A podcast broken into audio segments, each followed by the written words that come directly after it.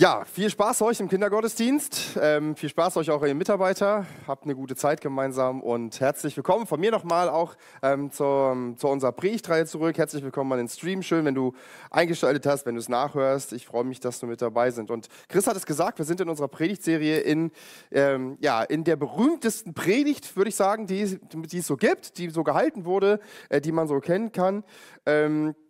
Und äh, eine Predigt, in der äh, Jesus gepredigt hat, und zwar hat er eine Gegenkultur gepredigt. Ich finde das ein schönes Wort, Gegenkultur. Ähm, was genau das bedeutet, äh, gucken wir uns heute nochmal an, gucken wir uns wieder an. Wir sind ja ein bisschen fortgeschritten schon in unserer Reihe, ähm, aber es bedeutet eben, dass wir andersartig leben sollen. Es geht darum, anders zu sein, anders als Christ zu sein, anders als Christ zu leben, in, äh, als die Menschen das so um uns herum machen, in diesen verschiedenen Bereichen, in den verschiedenen Beziehungen, auch in denen wir ähm, uns befinden. Und darum soll es heute gehen. Wie lebe ich anders in meinen Beziehungen, die ich so habe? Und ich weiß nicht, wie das so dir mit deinen ganzen Beziehungen geht, die du so hast, ob du verheiratet bist und ob du oder nicht, oder ob du Freunde hast oder Familie und Arbeitskollegen oder was auch immer. Ähm, aber ich glaube, für viele gibt es irgendwann den Punkt, wo, egal an welche Beziehung man denkt, das wird dann irgendwann zu einer Herausforderung, zu einer Challenge. Ja, ich bin ja persönlich, also ich persönlich bin ja gerne mit Menschen zusammen. Ich mag Menschen auch und habe hab voll gerne Gemeinschaft mit anderen Menschen, aber irgendwann nerven mich auch manchmal Menschen. Das ist einfach so, das kommt schon mal vor. Äh, immer wieder gerate ich da auch in so Konflikte manchmal rein, die, die dann einfach so entstehen, äh, sei es in der Ehe, sei es in der Familie, mit Freunden auf der Arbeit. Äh, das passiert einfach mal. Und das ist dann anstrengend, oder? Also jeder von uns empfindet doch konfliktbelastete Beziehungen als anstrengend. Ich kenne keinen, der sagt, ja, endlich wieder Streit. Ähm, und das war bei mir zum Beispiel letzte Woche erst wieder so. Bei mir vor meinem Haus wird gerade gebaut. Die ganze Straße ist aufgerissen, ja, die ganzen Rohrleitungen kommen raus und wieder rein und es wird gebaggert und gehämmert und mit so einer Rötelplatte gearbeitet und das direkt wirklich fünf Meter von meiner Haustür. Das ganze Haus wackelt jedes Mal, ähm, wenn das gemacht wird und äh, das ist sowieso also schon stressig und anstrengend und dann irgendwie sind wir letzte Woche losgegangen, da weist mich meine Frau darauf hin, dass auf unserem Grundstück, also nicht auf der Straße, sondern auf unserem Grundstück, da hat jemand einen Pfosten eingeschlagen und blau angesprüht, um irgendwas zu markieren. Mitten zwischen den Spielsachen meiner Kinder. Ähm, die wir mal wegräumen müssten, fällt mir gerade ein. Naja, ähm, so, und ich habe mich dann darüber geärgert, weil ich denke so, hä, es kann doch nicht sein, dass einfach irgendein Dude auf mein Grundstück rennt und irgendwelche Pfosten da einrammt, ohne mir Bescheid zu sagen. Und habe ich den Vorarbeiter rangepfiffen von den Bauleuten, habe den gefragt, ey, was ist das hier, was soll das? Er so, weiß ich nicht, war eine andere Firma. Hier musste die und die mal fragen. Oh, die war natürlich nicht da gerade, also dann kam die irgendwann später und dann war die schon so ein Hals und äh, sagte, der hat den Vorarbeiter dann da rangepfiffen und sagt, ey, was soll das hier? Warum ist hier so ein Pfosten auf meinem Grundstück? Und ähm, er hat dann gesagt, ja, das ist für Markierungszwecke, Abwasser und Regenwasser. Und ich so, und ich habe dann echt patzig auch geantwortet und gesagt, ja, es ist ja dann auch gar nicht möglich gewesen, dann mal Bescheid zu sagen, dass jemand auf meinem Grundstück was macht. Und das schaukelte sich dann so hoch, das Gespräch. Ne? Er merkte dann schon, ich war so ein bisschen aggro und äh, ja, und er sagte, müssen wir gar nicht, ist gar nicht das, ist, das brauchen wir nicht machen, ist gar nicht gesetzlich nicht vorgeschrieben. Ich so, wäre aber höflich, wenn man es wenigstens mal macht. Naja, und äh, das, das war dann irgendwann, clashten wir da so richtig aneinander. Und ähm, ähm, ja, und ich war da auch nicht so besonders freundlich, weil mich das so aufgeregt hat, weil mich das so geärgert hat. Ne? Ähm, und wie gesagt, das schaukelte sich dann so hoch. Und am Ende ähm, sagte er dann so einen Satz, oder irgendwann sagte er dann so einen Satz, äh, sagte, ja, ich könnte dir sagen, was mit deinem Regenwasserkanal nicht in Ordnung ist, aber wenn du mich so anmachst hier, dann sage ich es dir nicht. Und da habe ich gemerkt, oh je, das Ganze entwickelt sich in so eine Richtung, da will ich gar nicht hin. Ja, das wollte ich eigentlich gar nicht machen. Ich wollte irgendwie, ich weiß gar nicht, was ich eigentlich wollte, irgendwie nur meinem Frustluft machen. Ähm, und das war, ich musste, hab gemerkt, ich muss das jetzt mal deeskalieren. Ja, das, wer mich kennt, ich bin eher fürs Eskalieren und nicht so fürs Deeskalieren bekannt. Aber am Ende ist es mir dann, glaube ich, doch gelungen und wir konnten dann so halbwegs freundlich auseinandergehen und sie hat mich dann auch entschuldigt und so. Und, aber ah, das war, hat mich dann geärgert und genervt und das bleibt dann ja auch noch so ein bisschen im Kopf und ah, so, eine, so eine konfliktreiche Beziehung halt, die ich dann zu so einem wildfremden Techniker da aufgebaut habe. Ja, und ich weiß nicht, wie es dir so geht mit deinen Beziehungen, ähm, aber ich glaube, ähm, ähm, jeder kennt das, dass das Verhalten anderer Leute ihn nervt ja, und irgendwie auf die Palme bringt. Dann ärgerst du dich ähm, und, oder willst vielleicht, dass die Person ihr Verhalten ändert oder ihre Einstellung ändert. Vielleicht hast du äh, gerade keinen Bauarbeiter oder Techniker, so wie ich vor der Tür, ja, aber du bist vielleicht ähm, verheiratet, hast einen Ehemann oder eine Ehefrau und es regt dich manchmal einfach auf, wie der oder die sich benimmt. Ja? Ähm, warum reagiert die immer so? Oder warum ist immer so viel Drama? Oder warum kriegt er das nicht auf die Kette, sich mal zu ändern und, und Dinge anders zu machen und, und kann das einfach mal lassen? Ja? Ähm, warum ist es immer so kompliziert mit ihm oder ihr? Ähm, warum denkt er nicht mal nach? Ja, oder vielleicht in deiner Firma oder auf deiner Arbeitsstelle, wo du gerade bist, da gibt es ja auch manchmal so, so Stress untereinander, so unter Kollegen ähm, oder mit deinem Chef ähm, weil du irgendwie das Gefühl hast, der trifft Entscheidungen, die du gar nicht nachvollziehen kannst, die irgendwie nicht in Ordnung sind, ähm, aber dein Chef gibt sich überhaupt gar keine Mühe, das vernünftig zu erklären, hat überhaupt keine Empathie, sondern ne, das, und das nervt dich und das ärgert dich und das stört dich, ne? Äh, weil du das auch vielleicht blöd findest, was für Entscheidungen. Oder du hast Kollegen, die dich auf die Palme bringen, ja, weil die immer nur Murks machen ja, und du das dann ausbaden musst. Oder es fällt vielleicht sogar negativ auf dich zurück, weil die einfach äh, Sachen machen, die nicht in Ordnung sind. Ähm, du musst das irgendwie mal ausbügeln. Oder die wollen dir deine Position streitig machen, dich so wegdrängen und sind dann vielleicht irgendwie so scheinheilige Kollegen. Ja, oder, sich, oder manchmal verhalten die sich auch einfach nur blöd. Ja. Manchmal verhalten sie sich einfach nur blöd. Vielleicht bist du auch selber Chef, vielleicht bist du selber Vorgesetzter und hast Angestellte oder hast einen Angestellten, die ja einfach nicht richtig leisten, ja, die sich immer rausreden, irgendwie nicht richtig performen oder Sachen machen, die, die einfach völlig murks sind. Und damit musst du irgendwie umgehen und das stört halt das ganze Betriebsklima so. Vielleicht kennst du das ja. Oder in deiner Familie, du hast vielleicht Kinder, ja, und ähm, das will einfach nicht in deinen Kopf, warum es so schwierig ist, äh, acht Quadratmeter Kinderzimmer aufzuräumen. Ja? Ähm, das kann doch nicht so schwer sein, ja? Das müssen die doch einmal hinkriegen irgendwann. Ähm, oder vielleicht sind sie einfach nur vorpubertär und irgendwie knallt da ständig eine Sicherung durch und es werden Türen geschmissen und die Mathe-Noten sind vielleicht nicht so, wie sie sein sollten oder Deutschnoten oder weiß nicht, was, für immer, was auch immer da das Problem ist. Und das führt zu Spannung, das führt zu Stress und das ist so, und irgendwie versteht man sich einander nicht. Oder du hast Eltern und du verstehst deine eigenen Eltern nicht und die verstehen dich nicht. Und irgendwie, es ist so äh, auch schwierig, weil du irgendwie was anders machen willst und deine Eltern aber irgendwie nicht das Gefühl haben, dich zu verstehen. Und dann clasht es da, dann gibt es da Stress, dann ist das konfliktbehaftet. Ja, oder du hast Konflikte mit deinen Nachbarn, weil du den Rasen mähst oder in meinem Fall, weil du den Rasen nicht mähst. Ähm, und dann ärgert das den Nachbarn und dann kommt der ständig rüber und sagt, hier muss man die Straße fegen, hier muss man Rasen mähen, hier muss man das machen. Und es regt dich so auf, es ist so nervig. Oder jemand die Vorfahrt. Es ist ja immer irgendwas. Ja, oder vielleicht auch in der Gemeinde, ja, hier bei uns ist es ja auch manchmal so, dass, dass hier Beziehungen untereinander, unter uns konfliktreich sind, weil eben sich der andere nicht so verhält, wie ich das gerne hätte. Ja, der, der macht vielleicht Sachen, die ich doof finde, die du doof findest. Ähm, der ist vielleicht unsensibel oder vielleicht gemein zu dir. Vielleicht sind es auch manchmal praktische Sachen, weil dein Gruppenraum nicht aufgeräumt ist und du brauchst ihn jetzt aber eigentlich und dann musst du das machen, aber irgendwer hat es einfach nicht auf die Kette gekriegt, den Feuer aufzuräumen. Jemand ist unsensibel dir gegenüber und das ärgert dich. Oder was in der Predigt gesagt wird, damit stimmst du so gar nicht überein. Oder es werden hier Entscheidungen getroffen, die du nicht nachvollziehen kannst. Geld wird ausgegeben, Spendengelder für irgendwas, wo du denkst, hey, ist das jetzt wirklich nötig? Muss das jetzt wirklich sein? Brauchen wir jetzt so eine Winterspielraumrutsche unbedingt? Ja, brauchen wir, habt ihr ja gesehen. Äh, aber dich ärgert das vielleicht und dann sprichst du es vielleicht, möchtest du es ansprechen, ja, und dann äh, entsteht so eine Diskussion und das ist irgendwie nicht so geil, weil die Kritik dann vielleicht nicht so gut ankommt. Ne? Und manchmal sind ja Dinge ja auch persönlich wichtig. Ja? Also ich mache dir mal ein Beispiel von mir. Mir sind manchmal Dinge wichtig. Ihr wisst, dass ich jedes Jahr äh, mit so einem Sommerlager mitveranstaltet, wir als Gemeinde, und da machen auch immer einige mit aus dem Sommerlager. Äh, für die, die das nicht kennen, 100 Kinder, 50 Teenager, 80 Mitarbeiter, zwei Wochen Sommerlager, richtig cool. Wir bringen den Kindern das Evangelium, erzählen ihnen von Gott. Und das Problem an der Sache ist, wir könnten locker doppelt so viele Leute mitnehmen. Mindestens. Ja? Das scheitert nicht am Material, es scheitert nicht am Platz, es scheitert nicht am Geld. Woran es scheitert, dass wir nicht mehr mitnehmen können, sind die Mitarbeiter. Und jedes Jahr renne ich hier rum, das ganze Jahr, und sage, ey, hast du nicht Bock, nächstes Jahr mitzumachen? Ich gucke jetzt Chris an. Chris, hast du nicht Bock, nächstes Jahr mitzumachen? Vielleicht muss ich mal Reihe angucken. Ne? Ähm, ähm, und Chris sagt dann, oh, nee, da weiß ich nicht, da wollte ich eigentlich eigentlich gerade auf die Malediven fliegen, was man als Arzt eben so macht im Sommer. Ne? Ähm, nein, Spaß beiseite. Chris war noch nie auf den Malediven und fliegt auch nicht auf den Malediven. Aber es gibt ganz viele Absagen und dann ne, und manchmal auch unter sehr fadenscheinigen Begründungen oder Leute sagen mir auch ganz offen, das ist nicht mein Ding, ich habe keinen Bock und mich ärgert das. Warum? Weil es mir wichtig ist, ja? Ich denke dann immer so, ja, sich sonntags hier reinsetzen, das könnt ihr alle, aber dann wenn es ums Mitmachen geht, dann nicht. Ne? Hauptsache Work-Life-Balance stimmt und das sind alles so Gedanken, die in meinem Kopf sind, die sind nicht fair, die sind auch falsch, ja?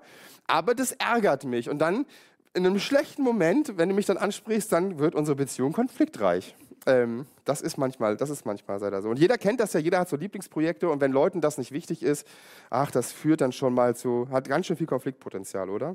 Und diese Liste könnte ich jetzt noch beliebig fortführen. Ich möchte aber nur noch einen Punkt, auf einen Punkt hinaus, der auch wichtig ist. Ne? Was ist da eigentlich mit Gott? Was ist eigentlich mit Gott? Ähm, ich behaupte, dass sogar die Beziehung zu Gott konfliktreich sein kann und auch konfliktreich ist ähm, bei uns allen.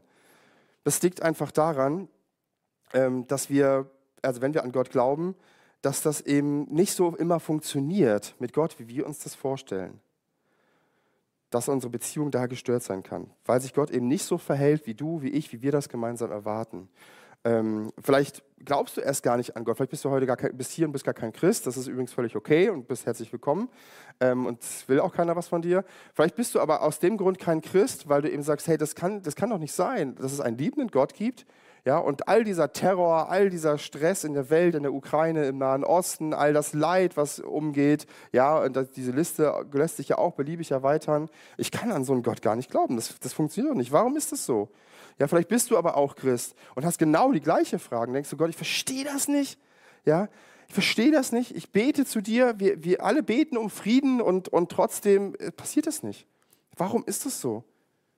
Das ist doch nicht okay. Oder vielleicht beschwerst du dich manchmal auch bei Gott, weil das, was in der Bibel zugesagt ist, gar nicht deiner Lebensrealität entspricht. Ja, wo ist die Kraft, ja, die, die Gott versprochen hat? Du bist du bist Mama von zwei, drei, vier Kindern, vielleicht bist du alleinerziehend oder Papa und irgendwie, du hast alles, aber keine Kraft. Ja? Oder, du, du, oder Jesus verspricht uns Ruhe. Wo ist die Ruhe? Mein Leben ist so hektisch und ich sehne mich nach Ruhe und ich bete darum und ich bekomme sie nicht. Warum nicht? Ja, also das, das ist äh, schwierig. Warum ist alles so kompliziert, so als Leben als Christ? Das ist doch irgendwie, so hat man sich das eigentlich nicht vorgestellt. Und ich bin mir sicher, dass alle von uns solche Konflikte auch in ihrem Glaubensleben austragen und mit Gott austragen und dass es einfach Dinge gibt, die sie nicht verstehen und das kann uns manchmal ja auch hart machen, auch Gott gegenüber. Und egal wie konfliktfreudig du bist, egal wie wie sehr du mit Konflikten gut umgehen kannst. Ich bin davon überzeugt, dass, wie gesagt, keiner von uns hat Bock auf diese ja, Beziehungen, die einfach nur stressen, sondern wir wünschen uns und wir wollen gerne gesunde Beziehungen, heile Beziehungen, Beziehungen, die uns wertschätzen, Beziehungen, die uns, die uns Liebe entgegenbringen, die uns nach vorne bringen, wo wir, wo wir einfach mal auch sein dürfen, ohne uns verstellen zu müssen und zu verändern. Ähm, und wenn das eben nicht so ist, dann drohen diese Beziehungen auch zu zerbrechen, kaputt zu gehen. Kaputte Beziehungen sind nicht das, was wir wollen, aber es passiert, weil es so konfliktbehaftet ist. Und ähm, die gute Nachricht dabei ist, ähm, dass das Gott auch möchte. Nicht nur wir wollen gute Beziehungen, sondern Gott möchte auch gute Beziehungen. Gott möchte, dass wir eine gute Beziehung zu ihm haben. Er möchte auch, dass wir eine gute Beziehung zu den Leuten um uns herum haben, untereinander haben. Und er möchte sogar, dass die Beziehung zu den Menschen, die wir gar nicht richtig kennen, einfach, die einfach nur in unserer Gesellschaft, unserer Kultur leben, auch gut sind. Und davon spricht der Text, den der Christ uns jetzt gleich nochmal vorlesen wird, ähm, wo Jesus mit sehr klaren Worten beschreibt, was es bedeutet, andersartig Beziehung zu leben. Ich lese den Predigtext aus Matthäus 7, die Verse 1 bis 12. Wenn ihr eine Bibel dabei habt, könnt ihr gerne damit lesen. Sonst ist der Text natürlich auch hinten eine Folie. Ich lese nach der Elberfelder Übersetzung. Vers 1. Richtet nicht, damit ihr nicht gerichtet werdet. Denn mit welchem Gericht ihr richtet, werdet ihr gerichtet werden. Mit welchem Maß ihr messt, wird euch zugemessen werden. Was aber siehst du den Splitter, der in deines Bruders Auge ist, den Balken aber in deinem Auge nimmst du nicht wahr? Oder wie wirst du zu deinem Bruder sagen, erlaube, ich will den Splitter aus deinem Auge ziehen und siehe, der Balken ist in deinem Auge? Heuchler, zieh zuerst den Balken aus deinem Auge und dann wirst du klar sehen, um den Splitter aus deines Bruders Auge zu ziehen. Gebt nicht das Heilige den Hunden, werft, euch, werft nicht eure Perlen vor die Schweine, damit sie diese nicht etwa mit den Füßen zertreten und sich umwenden, um euch zu zerreißen. Bittet, und es wird euch gegeben werden. Sucht und ihr werdet finden. Klopft an und es wird euch geöffnet werden. Denn jeder Bittende empfängt und jeder Suchende findet und dem Anklopfenden wird geöffnet werden. Oder welcher Mensch ist unter euch, der, wenn sein Sohn ihm ein Brot bittet, ihm einen Stein geben wird? Und wenn er um einen Fisch bittet, wird er ihm eine Schlange geben? Wenn nun ihr, die ihr böse seid, euren Kindern gute Gaben zu geben wisst, wie viel mehr wird euer Vater, der im Himmel ist, Gutes geben denen, die ihn bitten. Alles nun, was ihr wollt, dass euch die Menschen tun sollen, das tut ihnen auch, denn darin besteht das Gesetz und die Propheten. Vielen Dank, Chris. Ähm, dieser Text ist relativ am Ende der Bergpredigt und wenn du ähm, schon ein bisschen länger dabei bist hier bei uns in dieser Reihe der Bergpredigt, äh, dann geht es Jesus ja um eine Gegenkultur und zwar gegen zwei wesentliche Positionen, die Menschen einnehmen können. Das erste ist so, eine, so ein Angepasstsein an die Umwelt, so dass man, dass man Dinge aus Kultur und Gesellschaft übernimmt, ähm, in der man sich befindet.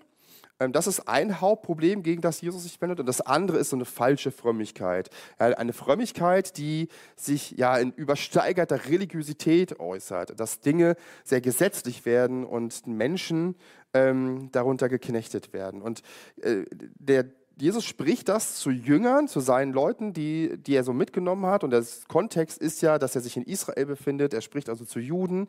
Und ähm, beides sind Probleme, mit, mit denen die Juden schon lange zu kämpfen haben. Das erste, das Angepasstsein, das sehen wir in der Geschichte von Israel immer wieder. Ähm, das, das ist ein Problem gewesen für Israel, das auch sehr, sehr schwierig war. Die ganze Bibel von Anfang bis zum Ende, da zieht sich Gottes großes Ziel mit den Menschen durch. Er möchte sich ein Volk erwählen, das heilig sein soll. Heilig heißt übersetzt so viel wie abgesondert oder einmalig. Ja, abgesondert wovon? Ja, von dem Weltlichen, von dem, was irgendwie von Gott fern ist. Davon sollen, sollten die, die Juden, davon sollen wir uns absondern, ähm, davon sollen wir uns fernhalten. Ähm, und das ist, äh, damit wir zu ihm gehören und ihm gehorchen. Dieses Volk, was Gott sich ähm, äh, dazu beruft, heißt, es soll seiner Bestimmung gemäß leben. Und das heißt eben genau dieses Heiligsein, heilig in der Einstellung, heilig in der Lebensführung, heilig im Handeln. Und in der Geschichte von Israel war das aber so, ähm, dass bevor es das Volk Gottes war, waren die äh, Juden alle Sklaven in Ägypten. Das kennst du vielleicht, äh, hast du bestimmt schon mal gehört. Dann gab es zehn Plagen und so. Gott hatte alle befreit. Teilung des Roten Meeres. Das, diese Geschichte kennen wahrscheinlich die meisten von uns. Ne? Gott hat also sein Volk, das er sich auserwählt hat, aus Ägypten befreit. Und dann ähm, hat er ihnen ähm, ein, eine Regel mitgegeben. Und zwar ähm, hat er zu Mose gesagt, nachdem er sie befreit hat, ähm, dass die Israeliten sich äh, an das Gesetz halten sollten, was Gott ihnen gegeben habe. Das heißt, es redet zu den Söhnen Israels und sage zu ihnen, ich bin der Herr, euer Gott. So weit, so gut. Nach der Weise des Landes Ägypten, in dem ihr gewohnt habt, sollt ihr nicht tun, also sie sollten etwas verändern. Sie sollten anders leben, als sie vorher gelebt haben und anders leben, als die Ägypter gelebt haben. Und dann geht, heißt es weiter, und nach der Weise des Landes Kanaan, wohin ich euch bringen werde, sollt ihr nicht tun und in ihren Ordnungen sollt ihr nicht leben. Das Ziel von Gott war also, das Volk aus Ägypten zu retten, in ein anderes Land zu bringen, damit es dort einen Ort hat, wo es leben kann. Und es sollte sich nicht an die Gebräuche und an, an, an die Art und Weise, wie die Menschen dort leben, anpassen, sondern das sollten sie nicht tun. Denn was sollten sie tun? Meine Rechtsbestimmung sollt ihr tun und meine Ordnung sollt ihr halten, um in ihnen zu leben. Ich bin der Herr, euer Gott. Ja, das heißt, Gott hat gesagt, ihr sollt anders leben, ja, wie anders, so wie ich es euch sagen werde, so wie ich es euch auftragen werde. Denn das hat einen Grund, in Vers 5 steht, und meine Ordnung und meine Rechtsbestimmung sollt ihr halten. Durch sie wird der Mensch, der sie tut, Leben haben. Ich bin der Herr. Das heißt, Gott hat nicht einfach gesagt, ich finde es blöd, wie die Ägypter und die Kanaaniter, also das Land, wo die Israeliten hinkommen, das möchte ich nicht, dass ihr so lebt, sondern ich möchte euch Ordnungen, ich möchte euch Regeln geben, ich möchte euch Gesetze geben. Warum? Damit ihr Leben habt. Gottes Ziel ist also nicht, Menschen zu gängeln und zu knechten und zu sagen, ja, ich bin hier der Obermotz und ihr müsst das tun, was ich sage, sondern Gottes Ziel ist, dass Menschen Leben haben. Das war das, was Gott eigentlich wollte. Ja, und das heißt, weil Gott ihr Bundesgott ist und er sie auserwählt hat, sollen sie sich äh, von allen anderen eben unterscheiden, so wie alle anderen gelebt haben. Sie sollen sich in Gebote halten ähm, von Gott und sich nicht nach den Maßstäben der Umwelt richten, in der sie leben. Ja, Gott hat letztlich die Juden dazu berufen, heilig zu leben, abgesondert zu leben, anders zu leben. Ja, und ich glaube, dass im Übrigen auch einer der Gründe ist, warum es immer wieder in der Geschichte, auch aktuell ja wieder Stress in Israel gibt, einfach weil das ihre Berufung ist, anders zu sein. Aber das Volk Israel hat in der Geschichte diese Berufung immer wieder vergessen, immer wieder gesagt, nee, wir machen das nicht. Ja, wir ähm, lehnen Gott ab und wir wollen eigentlich genau das Gegenteil. Wir wollen genauso sein wie die anderen. Ja? Erst haben sie Gott als ihren Führer, als ihren Chef, als ihr Staatsoberhaupt abgelehnt und haben gesagt, nee, wir wollen auch einen König, wie alle anderen um uns herum wollen wir sein. Die haben auch alle Könige gehabt. Und dann gab es einen König, das ging so Erst war es ein bisschen schlecht, dann war es mal ein bisschen besser und dann war es wieder ganz schlecht und es wurde immer schlechter am Ende. Ähm, und am Ende war es sogar so, dass ähm, das Volk Israel Gott gänzlich abgelegt hat und gesagt hat, nee, wir wollen auch Götzen aus Stein und Holz anbeten, damit wir sein wie die Nation um uns herum. So steht es in der Bibel. Und das hat letztlich dazu geführt, dass Gott dafür gesorgt hat, dass dieser Staat Israel, dass dieses Volk ja, vernichtet wird, deportiert wird, weggeführt wird. Er hat auch dann wieder gesorgt dafür, dass es ähm, dass das Volk Israel wieder zurück kann in sein Land nach einer Zeit der Deportation. Ähm, das hat aber auch nicht ewig gehalten. Irgendwann kamen die Römer und haben das besetzt. Und in der Situation befinden wir uns auch immer noch in unserem Predigtext. Ja? Also das, die, die Juden, die haben zwar einen Staat, aber eigentlich ist das besetzt von den Römern.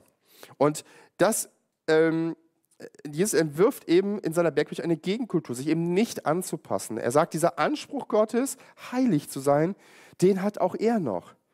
Ja? Und den, der ist sogar noch viel tiefer als das, was wir da kennen. Denn genau wie Israel befreit worden ist von Gott aus der Sklaverei in Ägypten, möchte Jesus die Menschen frei machen von der Sklaverei der Sünde.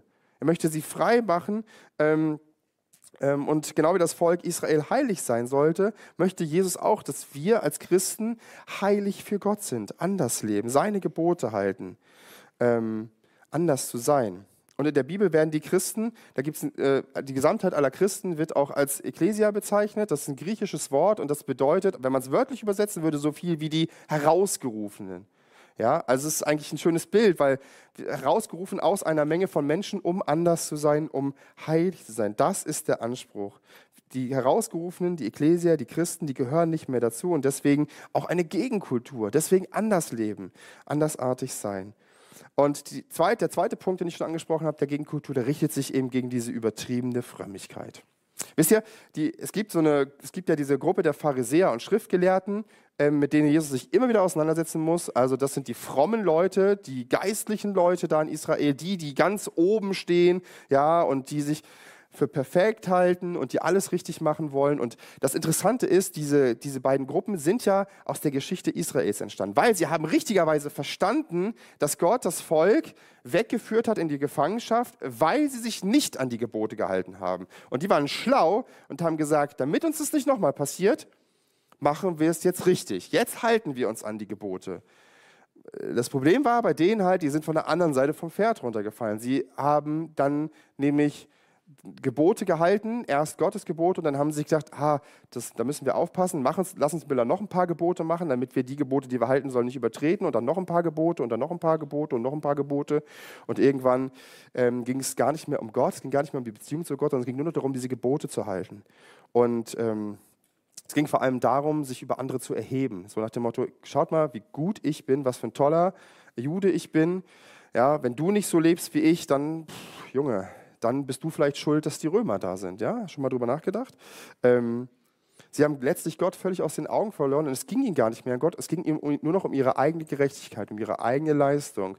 Ja, sie, haben, sie haben gar nicht mehr das, den Wert und die Prinzipien, die hinter den Geboten standen, nämlich dass Gott Menschen zum Leben führen will, gesehen, sondern nur gesagt, es geht nur noch ums Einhalten von Gesetzen, von Gesetzen, von Gesetzen.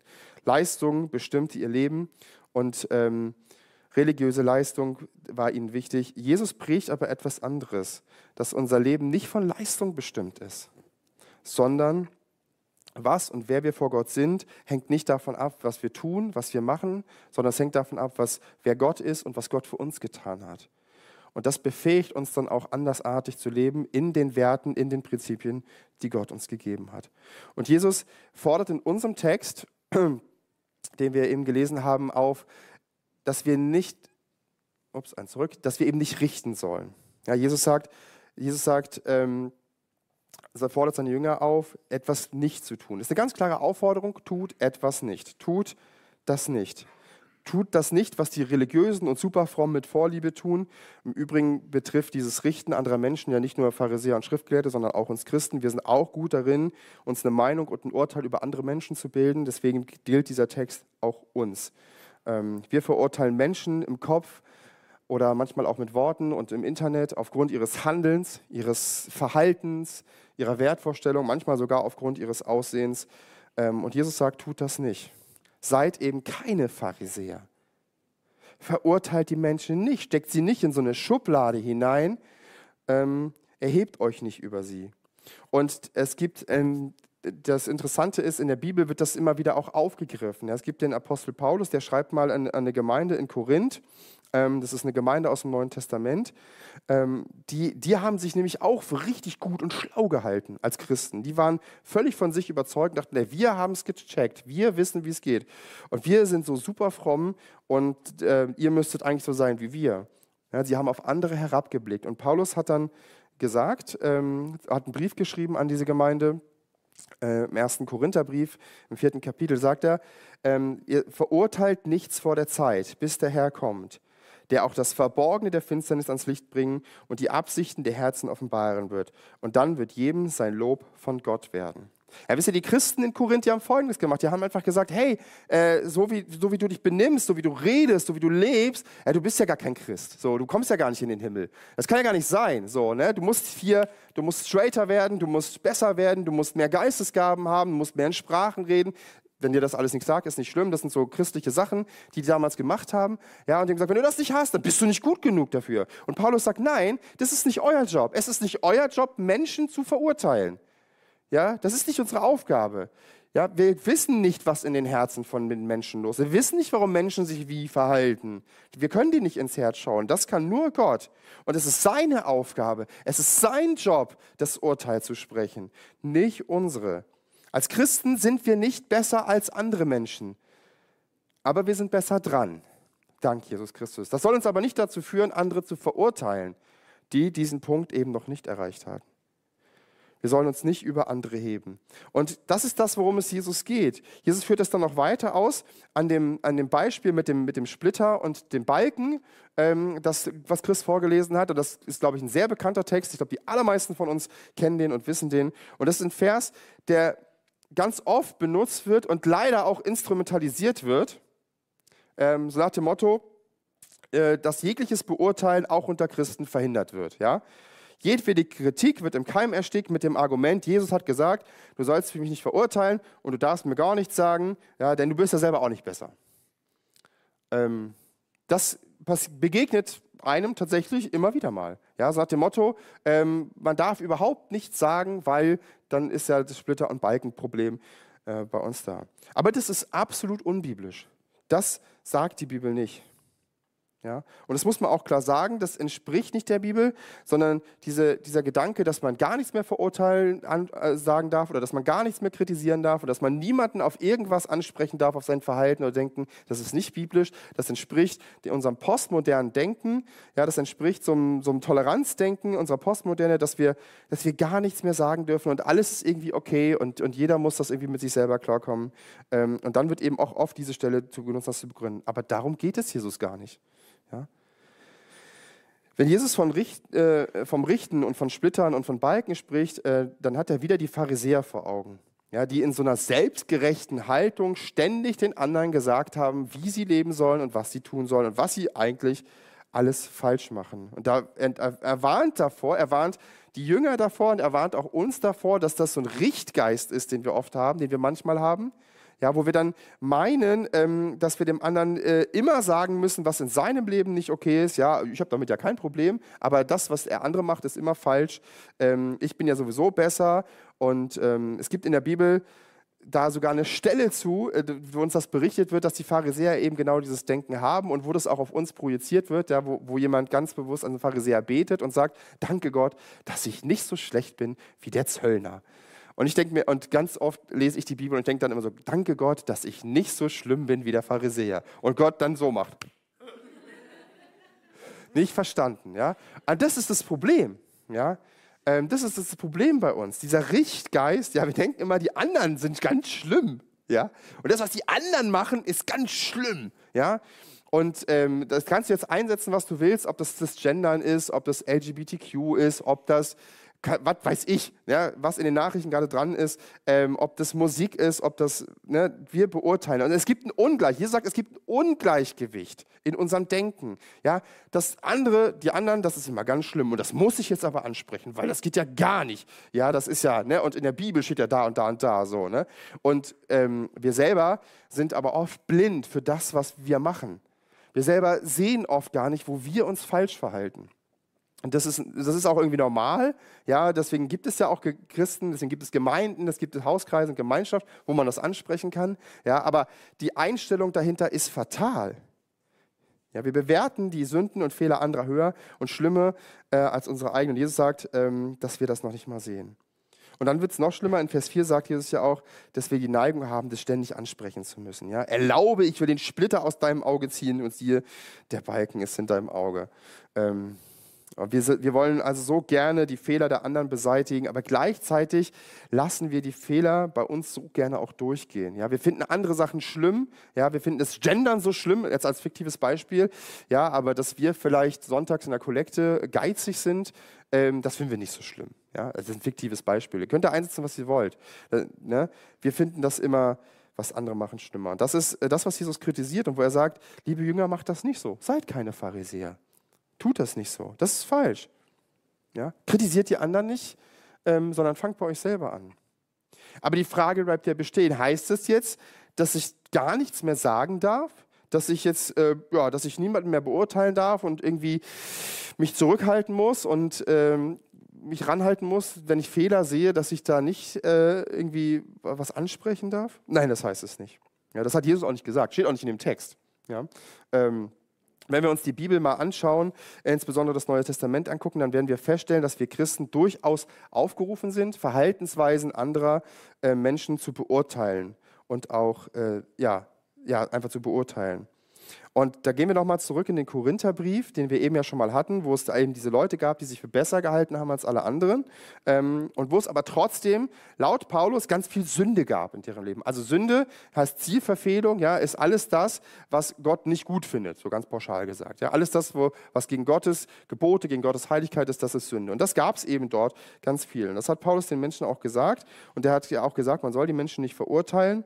Hm, das haben wir in 1. Korinther 4, Vers 4 gelesen. Und jetzt springen wir nochmal ein, oh, ähm, äh, ein, ein, ein, paar Verse weiter in 1. Korinther 5. Da heißt es nämlich, denn was habe ich zu richten, schreibt Paulus an die Korinther, ähm, die draußen sind. Ja, damit meint, das meint eben äh, Menschen, die nicht zur christlichen Gemeinde gehören. Nicht nur zur Ortsgemeinde, sondern zu dieser Gesamtheit aller Christen. Also es geht die, die draußen sind, damit meint Paulus alle Menschen, die nicht an Gott glauben, alle Ungläubigen, ja? Ähm, alle die, die, er beschreibt das da als Hurer und Götzendiener und Ehebrecher und so weiter. Ähm, da sollen wir nicht hingehen als Christen und den Moralapostel spielen. Ja, da sollen wir nicht hingehen und, und ne, zu unseren, keine Ahnung, zu unserem Arbeitskollegen, ja, da gehe ich montags hin und sage, du bist ein Ehebrecher und äh, das machst du falsch und du bist zu schnell gefahren und du hast bei deiner Steuererklärung betrogen, das machen wir nicht. Und dann gehe ich Dienstag hin und sage, du bist ein Ehebrecher und du hast bei deiner Steuererklärung betrogen und so weiter. Und dann mache ich das Mittwoch und Donnerstag. Also ihr versteht das Prinzip, das sollen wir nicht machen. Wir sollen den Menschen, die nicht an Gott glauben, nicht Tag für Tag aufzählen, wie schlimm sie sind oder was für Sünden sie begangen haben. Ähm, und das sollen wir nicht tun. Es bringt ja auch nichts, zumal wir selber ja auch nicht besser sind ähm, und auch viele Fehler und, und Sünden begehen. Und das sagt, das sollen wir nicht richten. Aber ich ihr wisst es selber, wie oft regen uns Dinge auf, die in unserer Gesellschaft passieren, die von Menschen begangen werden, von Politikern entschieden werden, wo wir einfach nur sagen, nee, das ist ja, also das ist so widergöttlich und das ist so schlimm und so schrecklich und so. Und trotzdem sagt Paulus, die richten wir nicht. Das sollen wir nicht machen. Wir sollen sie nicht verurteilen. So, und dann lesen wir den, den Vers mal zu Ende, der geht nämlich noch weiter. Ähm, denn was habe ich zu richten, die draußen sind? Richtet ihr nicht die, die drin sind, die aber draußen sind, richtet Gott. Tut den Bösen von euch selbst hinaus. Ja, hier meint Paulus, dass die Korinther und auch wir doch ein Urteil fällen sollen. Wir sollen doch jemanden richten, nämlich uns selbst. Uns selbst, die wir an Gott glauben, die sollen wir richten. Wir sollen keine Ungläubigen richten, das steht auch wieder, das ist Gottes Job, das macht er. Ja, aber wir sollen schon uns selber beurteilen. auf der Grundlage der Schrift, nicht aufgrund unserer eigenen Werksgerechtigkeit, nicht aufgrund unserer, weil wir so toll sind, sondern weil es in der Bibel steht. Ähm, wir sollen wir das Leben und Handeln und das Denken anderer beurteilen. Gut, also jetzt haben wir schon zumindest ein bisschen Klarheit gewonnen, äh, wen wir eigentlich richten sollen, wen wir beurteilen sollen. Und äh, weil die Bibel sich ja selbst auslegt, finden wir das, ähm, wie wir das richten sollen, auch nochmal in einem anderen äh, Brief von Paulus, wo er das nochmal ein bisschen näher beschreibt. Ja, so, weil, was sie jetzt richten, nicht richten, wie genau soll das jetzt funktionieren? Nein, da schreibt er an die Gemeinde in Rom, auch eine Gemeinde, da schreibt er, Lasst uns nicht mehr einander richten, sondern richtet vielmehr dieses, dem Bruder nicht einen Anstoß oder ein Ärgernis zu geben. Ha. So, richtet vielmehr dieses, dem Bruder nicht einen Anstoß oder ein Ärgernis zu geben. Das sollen wir richten. Es gibt also ein falsches Richten und es gibt ein richtiges Richten. Sehr viele richtig Richten da drin. Ähm, und nichts anderes sagt Jesus auch in der Bergpredigt. Er sagt nicht, wir sollen den anderen gar nicht ansprechen. Das steht da nicht. Ja? Er sagt, äh, das sagt er nämlich nicht. Äh, er sagt, lass den, er sagt nicht, lass den anderen halt seinen ollen Splitter im Auge, wenn er den so toll und schick findet und so. Ne? Ich meine, wir versuchen uns das mal bildlich vorzustellen, wenn du da wirklich so ein, so ein Holz Fichtensplint in, ins Auge hast. Erstens sieht es nicht schön aus und zweitens eitert sowas schlecht raus. Ähm, da würden wir immer sagen, oh, da muss man mal einschreiten. Ja? Ähm, das, und Jesus sagt nicht, das geht euch nichts an. Jesus sagt nicht, damit habt ihr nichts zu tun. Jesus sagt nicht, äh, lasst es einfach so, wie es ist und kümmere dich um deinen eigenen Kram. Ja? Sondern ähm, er sagt schon, ähm, du sollst das ansprechen, aber das kannst du nur machen, wenn du selber klar siehst. Wenn du selber deinen eigenen Balken ähm, fortgenommen hast. Du musst klar sehen, dann kannst du auch den Splitter aus dem Auge deines Bruders herausziehen. Jesus sagt nicht, dass wir keine Fehler bei unserem Ehepartner ansprechen dürfen, bei unseren Ehemännern und Ehefrauen, die wir haben, oder bei unseren Eltern. Jesus sagt nicht, wir dürfen nicht darüber sprechen ähm, mit unseren Arbeitskollegen oder unseren Freunden oder Geschwistern hier in der Gemeinde, dass wir das alles nicht ansprechen dürfen. Aber er sagt, wir müssen es richtig tun. Wir müssen es ähm, biblisch tun. Wir müssen es andersartig tun. Und das hat zuerst mit mir zu tun. Das hat zuerst mit meiner Haltung und meiner Einstellung zu tun, wie ich das mache. Ja, uns geht es, ähm, das hat auch vor allem mit meiner Einstellung zu Gott zu tun, wie ich Gott sehe und wie, ich mit, wie meine Beziehung mit Gott ist. Ja, ich behaupte, dass je besser unsere Beziehung zu Gott ist, desto einfacher fällt uns auch die Beziehung zu unseren Geschwistern. Und da, deswegen geht Jesus auch weiter in dem Text. Ja, wir haben gerade so die horizontale Ebene angesprochen, also die Beziehung zwischen den Menschen. Da hat Jesus gesagt, wie, was wir da nicht tun sollen, was wir lassen sollen und wie wir es richtig machen können. Und jetzt springen wir in dem Text ein kleines bisschen weiter in die vertikale Beziehung zu Gott. Und schau, Jesus verwendet nochmal Zeit auf das Gebet. Ja, ist vielleicht ein bisschen komisch, wenn du jetzt vor drei Wochen da warst, vor zwei Wochen da warst, da hat Markus auch schon mal über das Gebet gepredigt, weil Jesus das in der Bergpredigt schon mal angesprochen hat. Ja, jetzt könnte man sich fragen, warum macht er das nochmal?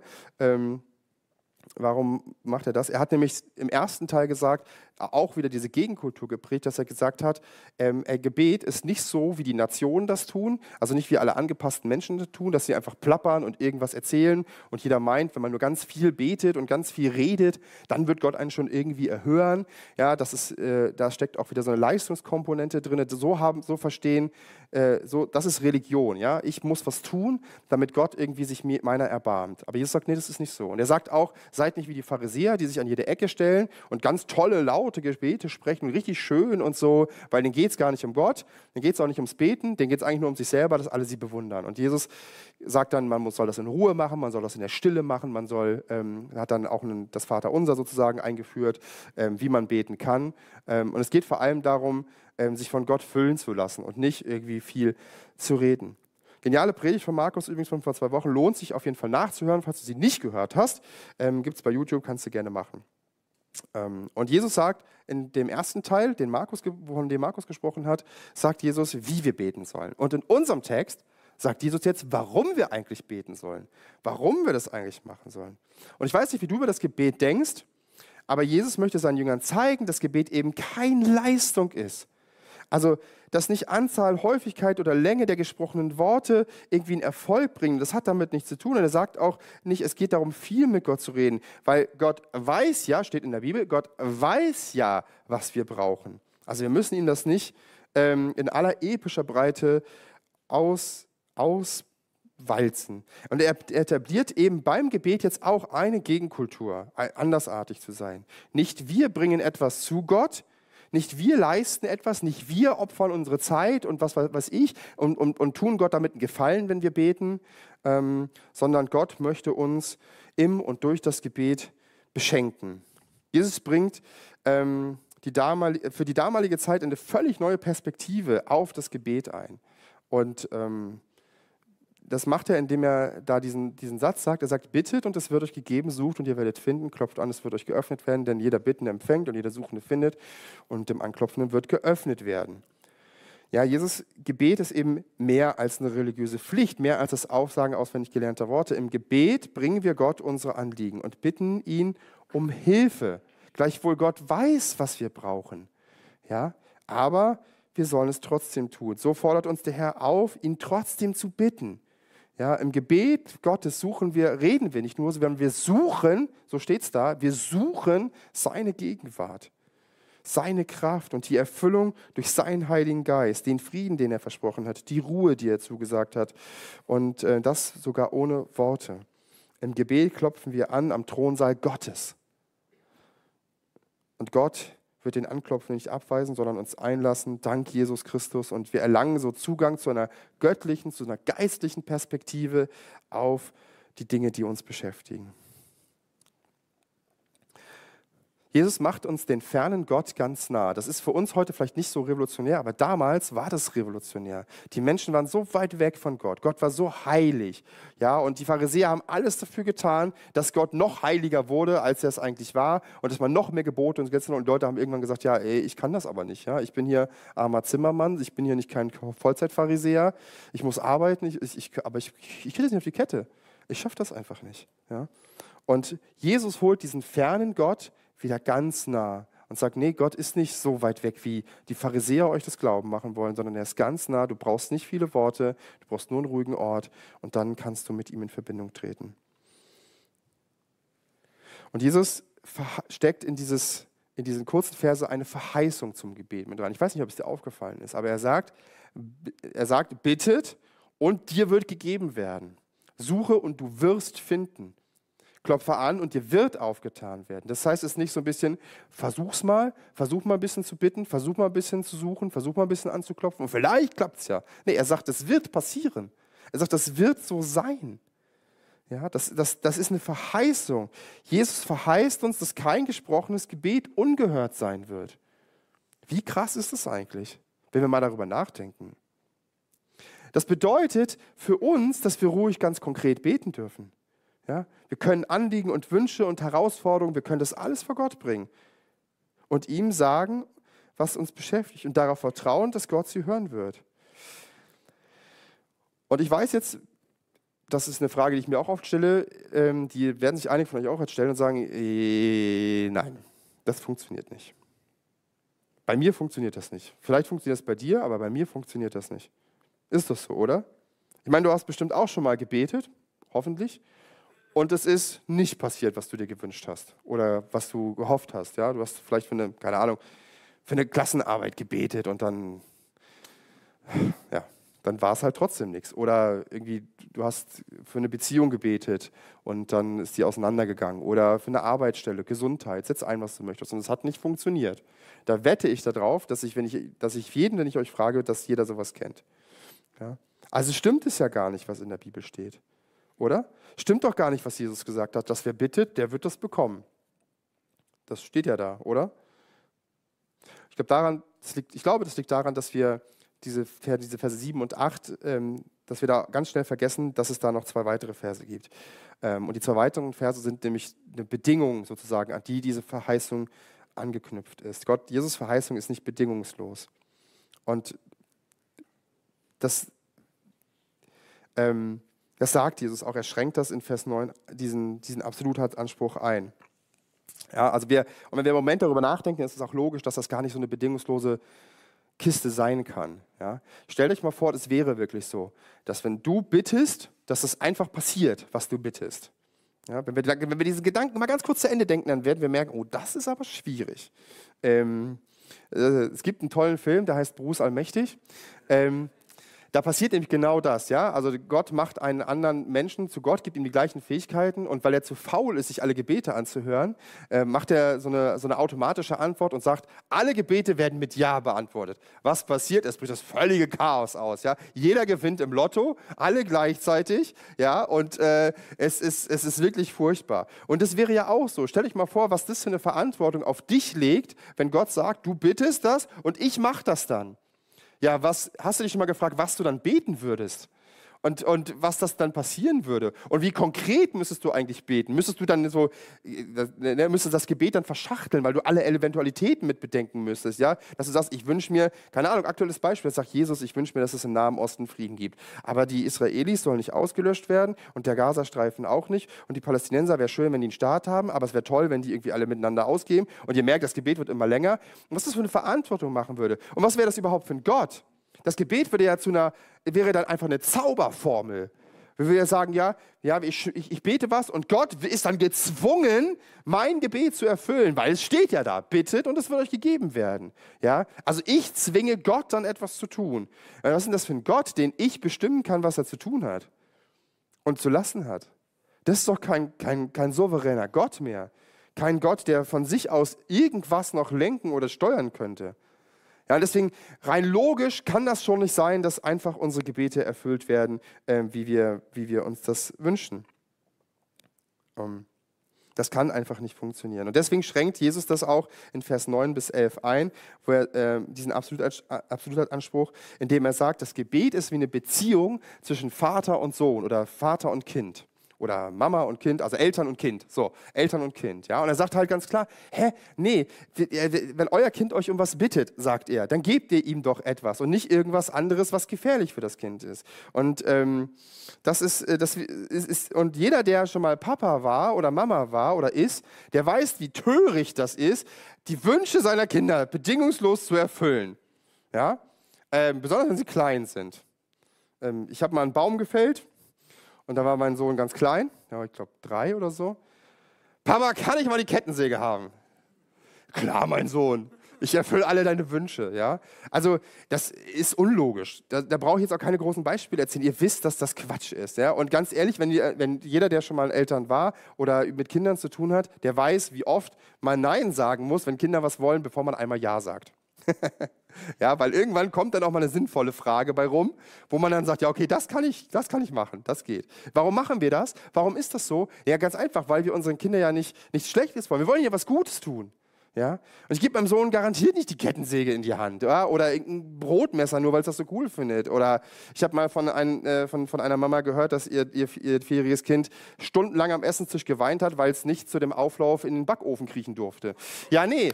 Ähm, schlimm jetzt für das Kind, klar, verstehe ich, ne? aber irgendwie ist das total logisch, dass das nicht normal ist. Ähm, deswegen, wir schränken das ein. Und Jesus sagt, ihr gebt doch euren Kindern keinen äh, kein Stein, wenn es um ein Brot bittet. Kann, Jesus hätte die, Frage auch, hätte die Antwort auch umdrehen können. Stell dir mal vor, dein Kind hat Hunger und er sagt, Papa, ich habe so einen Hunger. Oder Mama, ich habe so einen Hunger.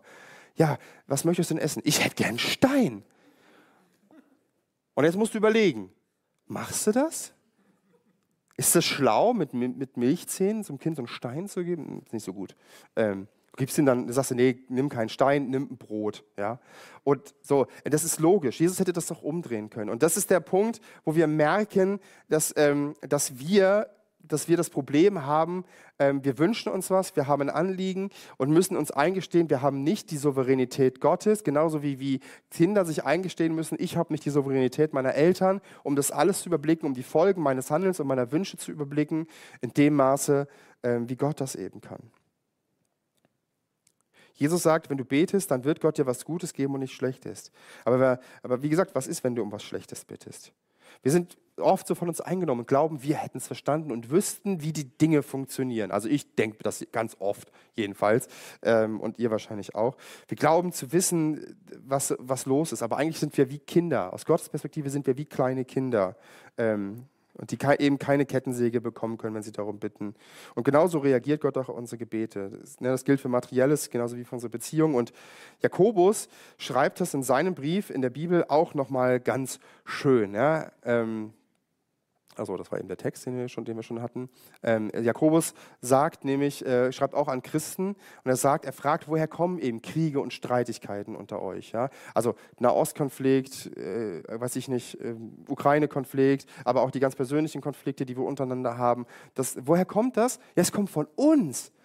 Ja, er sagt, das kommt daher, weil ihr in euren Lüsten und Gliedern, die streiten in euch. Ja, ihr habt so, ihr habt so Wünsche und, und Sachen, äh, das wollt ihr haben und dann ähm, begehrt, begehrt ihr das und kriegt es nicht. Und er sagt, ihr, ihr begehrt und habt nichts, ihr tötet und neidet und könnt nichts erlangen. Ihr streitet und führt Krieg. Das ist echt eine coole Beschreibung unserer heutigen Gesellschaft, oder? Kann man gar nicht anders sagen. Und dann sagt er, ihr habt nichts, weil ihr nicht bittet. Umkehrschluss könnte man jetzt wieder denken, also wenn ich nur genug, wenn ich bitten würde, dann würde ich es haben. Fragezeichen, ja, eben was, was Jesus auch gesagt hat.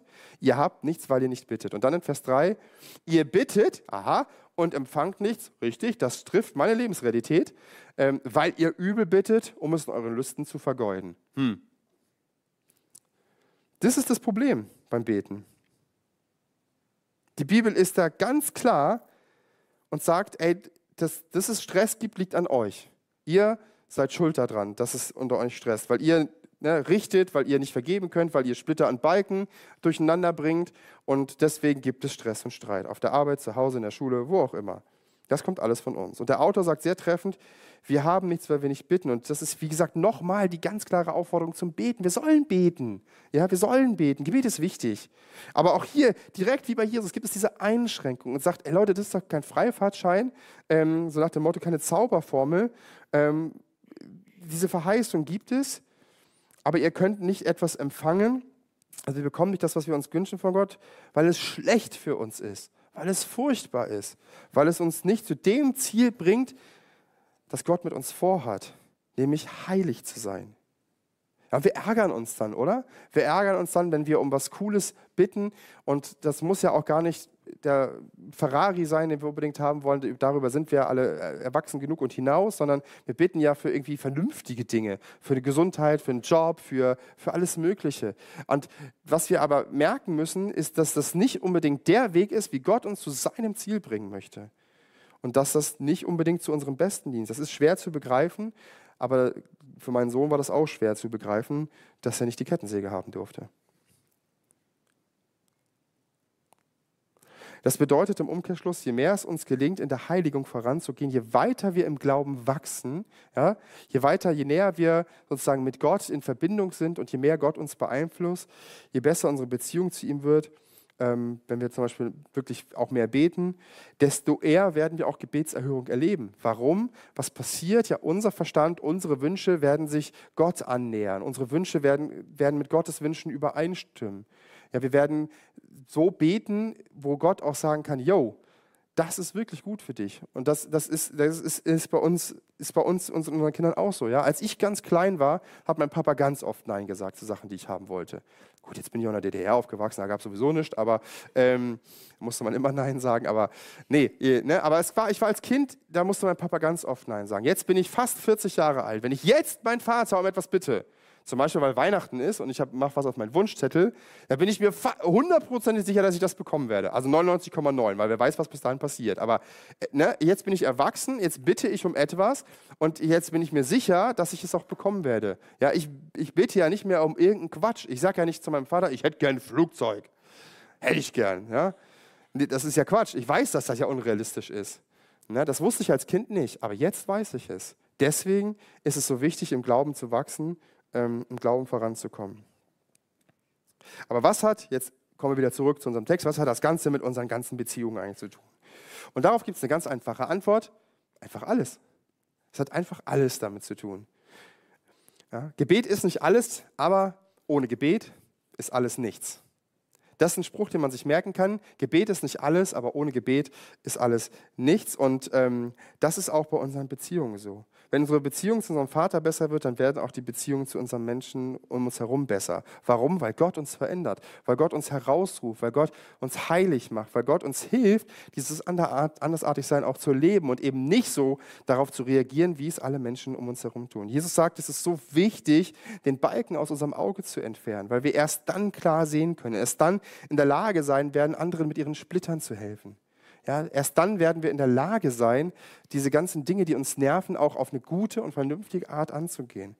Im Gebet möchte uns Gott beschenken, auch mit der Erkenntnis, was bei uns im Leben alles falsch läuft. Wir brauchen die Ruhe des Gebets. Wir brauchen das Bitten und das Suchen und das Anklopfen so sehr, äh, nicht weil Gott was davon hat, sondern weil wir was davon haben, damit Gott uns verändern kann, damit wir klarer sehen und dann wird es uns auch gelingen, dem anderen so zu begegnen und seine Fehler so anzusprechen, dass es ihn nicht fertig macht, dass es ihn nicht demütigt, dass es ihn nicht, nicht wütend macht, sondern dass, es, dass der Konflikt auf eine gute und biblische Art gelöst werden kann. Und dafür hat Jesus uns ein wichtiges To-Do hinterlassen. Ja, ein, ein, die sogenannte goldene Regel. Ähm, und die steht in Vers 12, das hat Chris als letztes ähm, vorgelesen. Da heißt es nun, alles nun, was ihr wollt, dass euch die Menschen tun, das tut ihr ihnen auch. Denn darin besteht das Gesetz und die Propheten. Ja, vielleicht erinnert ihr euch noch, ich habe euch die ersten beiden Verse aus dem Kapitel auch nochmal aufgeschrieben. Vielleicht erinnert ihr euch nicht daran. So hatte Chris angefangen zu lesen.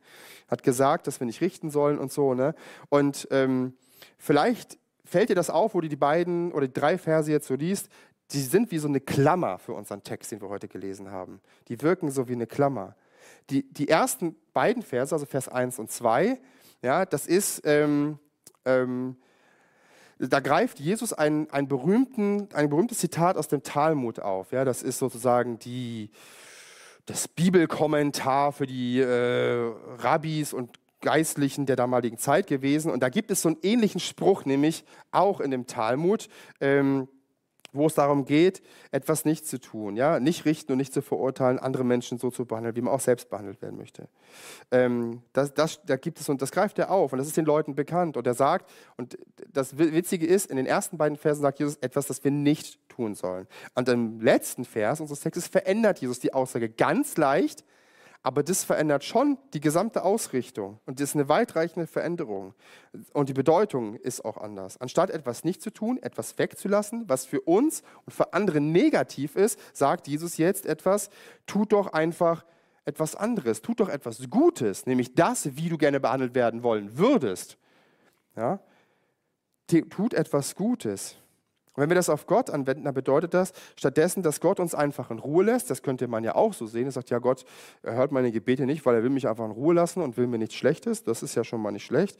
Ähm, ja, sagt Jesus, nee, Gott möchte euch beschenken. Gott möchte euch was Gutes tun, gute Sachen. Und wir Christen nennen diese guten Sachen dann immer Segen. Ähm, ne? Und weil wir von Gott gesegnet sind, können und sollen wir auch ein Segen für andere sein, auch in unseren Beziehungen. Und ich möchte dir eine ganz kleine Übung mitleben, geben, äh, die du in der nächsten Woche machen kannst, um das mal auszuprobieren, ob das und was das mit dir macht, wenn du so leben würdest. Ja? Wie, sich das, wie sich dein Gebetsleben positiv auch auf deine Beziehung auswirken kann, besonders auf die, die konfliktbehaftet sind. Ja, mach heute Nachmittag oder morgen früh. Ja, mach's nicht so spät, weil dann vergisst es wieder. Aber nimm dir mal 15 Minuten Zeit. Mehr brauchst du dafür gar nicht. Ja, 15 Minuten.